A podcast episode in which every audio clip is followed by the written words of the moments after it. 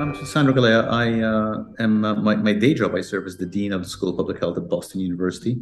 I'm um, an epidemiologist and a physician, and uh, I have for you know, a couple of decades been uh, writing about the epidemiology of um, mental health from a population science perspective. What we found in the context of the pandemic is that um, the burden of mood anxiety disorders rose significantly. No, that's not that wasn't a surprise necessarily. We know that after large scale traumatic events, the prevalence of mood anxiety disorders goes up generally about twofold. Um, the truth is we haven't we, we haven't had much data about infectious disease outbreaks. There's been some, but not much. But nonetheless, there's reason to believe that it would behave the same way as say after a hurricane or tornado. Um, but what was surprising in the context of COVID is the increase was about threefold, uh, which is higher than uh, what we previously had. And of course, it stayed, and it uh, the the uh, increased prevalence of depression, anxiety, post-traumatic stress symptoms remained high over the course of about a year and a half, which is as good as the evidence is right now.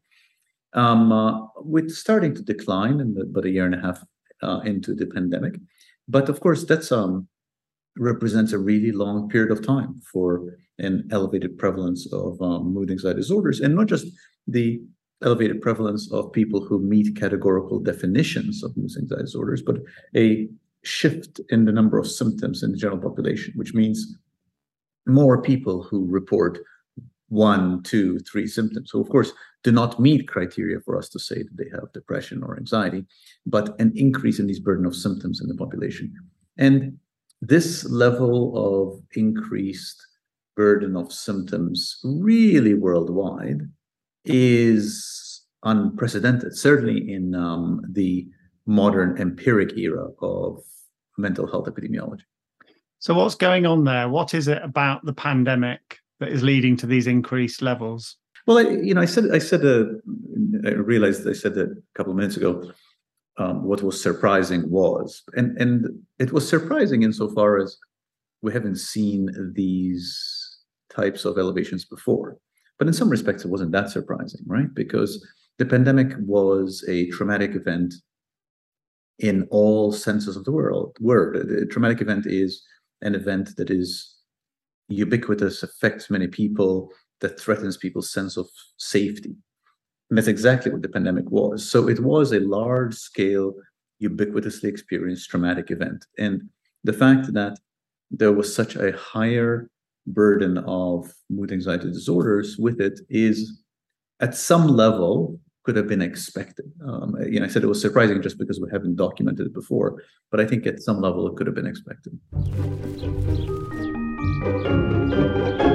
We know that people are more likely to be affected by these common mental health disorders if they have social inequalities and health inequalities. What did you find out in in that in that sense with this study? Yeah, so so one of the perhaps the one of the most important findings from that work and from the work of others is that the burden of um, mood anxiety disorders was experienced deeply unequally. That people who had fewer assets before the COVID 19 and who had stressors that were exposed because of fewer assets were much more likely, like four times more likely, to report um, depression, anxiety. So, by assets, we mean very concrete things like um, owning a home, like uh, having um, children in stable schools, having a, a reasonable employment, um, by stressors, we mean the converse of those, meaning difficulty looking after your kids during a pandemic, difficulty looking after your parents, losing your job, um, being worried about making ends meet. So people who had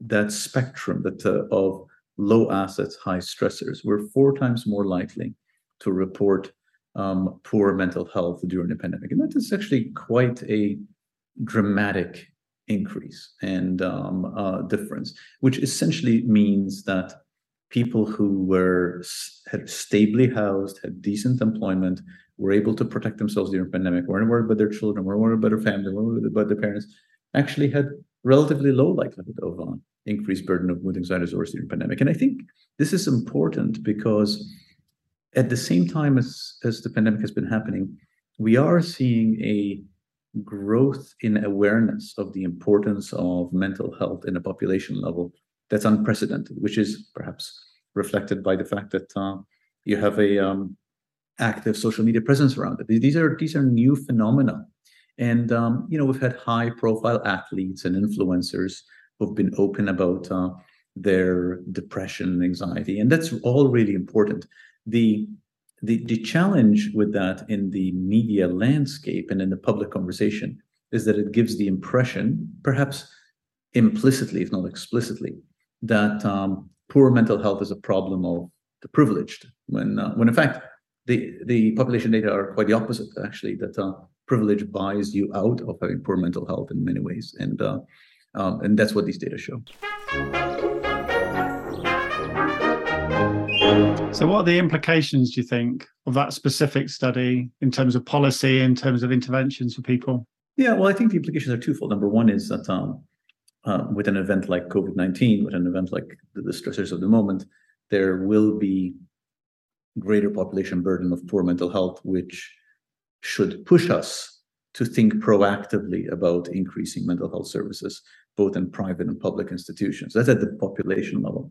At the more specific level, it's to recognize that this um, burden of poor mental health is being experienced more by the um, by people who already are at a greater risk of marginalization of poor health due to other conditions who already are struggling to make ends meet or having a hard time dealing with the stresses of daily life. And that group is now accumulating poor mental poor mental health which is resulting in accumulation of disadvantage and that group is going to need even more help. So it does it does highlight that um, we get a group that is accumulating more and more disadvantage. And from a perspective of equity to use a word that you introduced earlier but um, i haven't woven into my answers yet it what these events do is they deepen inequities. Because if you recognize that the group that is already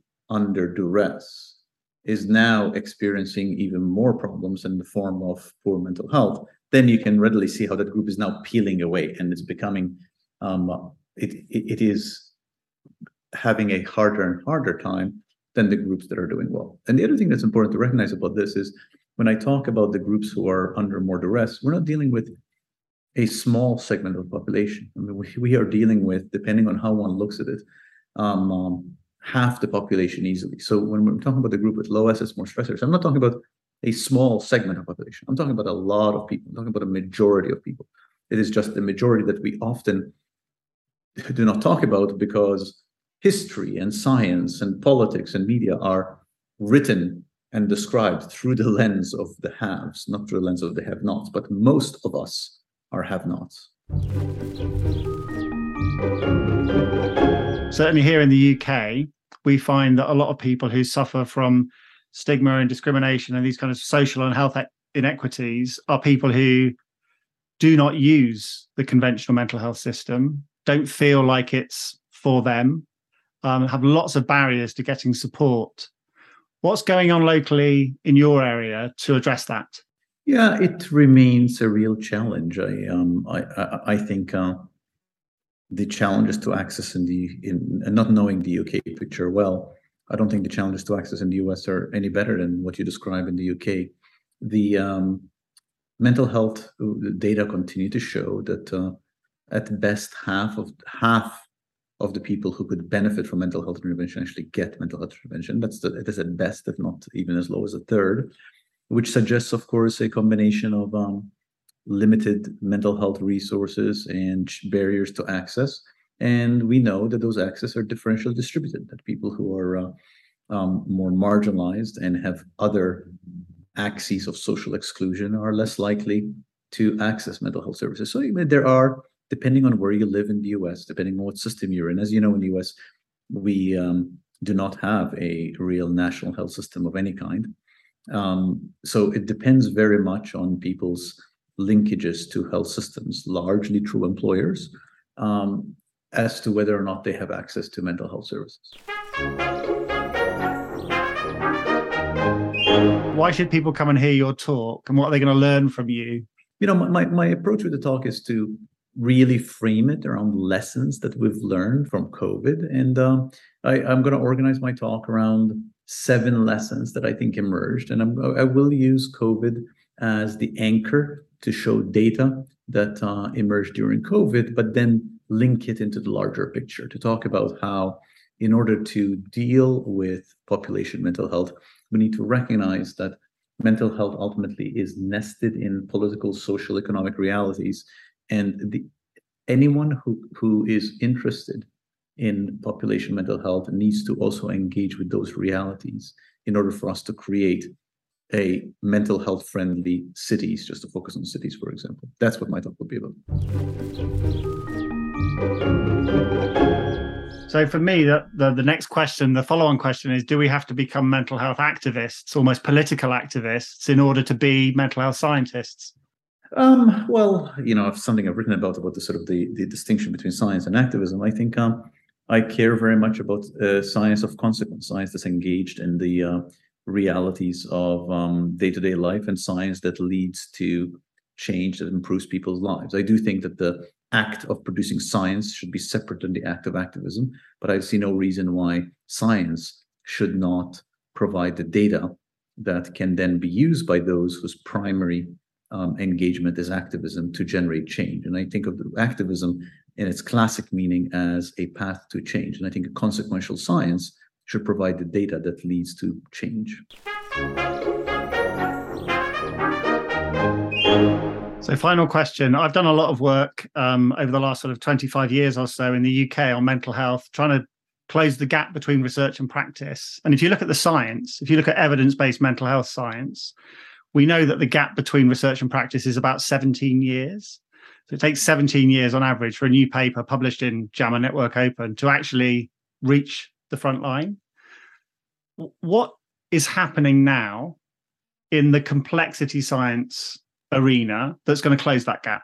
Yeah, I, I mean, I'm aware of those data, and I'm not sure that uh, we are closing that gap very effectively. To be to be frank, I do think that there has been a COVID creates a moment of awareness um, for the importance of science, and I think um, also a moment of greater willingness to experiment and to um, and to grapple with the um, fact that some things we need to do differently. So I am optimistic, and um, and I also I'm also not, you know, the 17 year data, which I know, uh, in some respects the data are too categorical. It's like you know X, and then becomes a change in X. I think things shift much more organically, and and uh, I think a lot happens in those 17 years. Um, even if we can say, well, that's sort of when one reaches the you know the checkered flag, but a lot happens in the interim.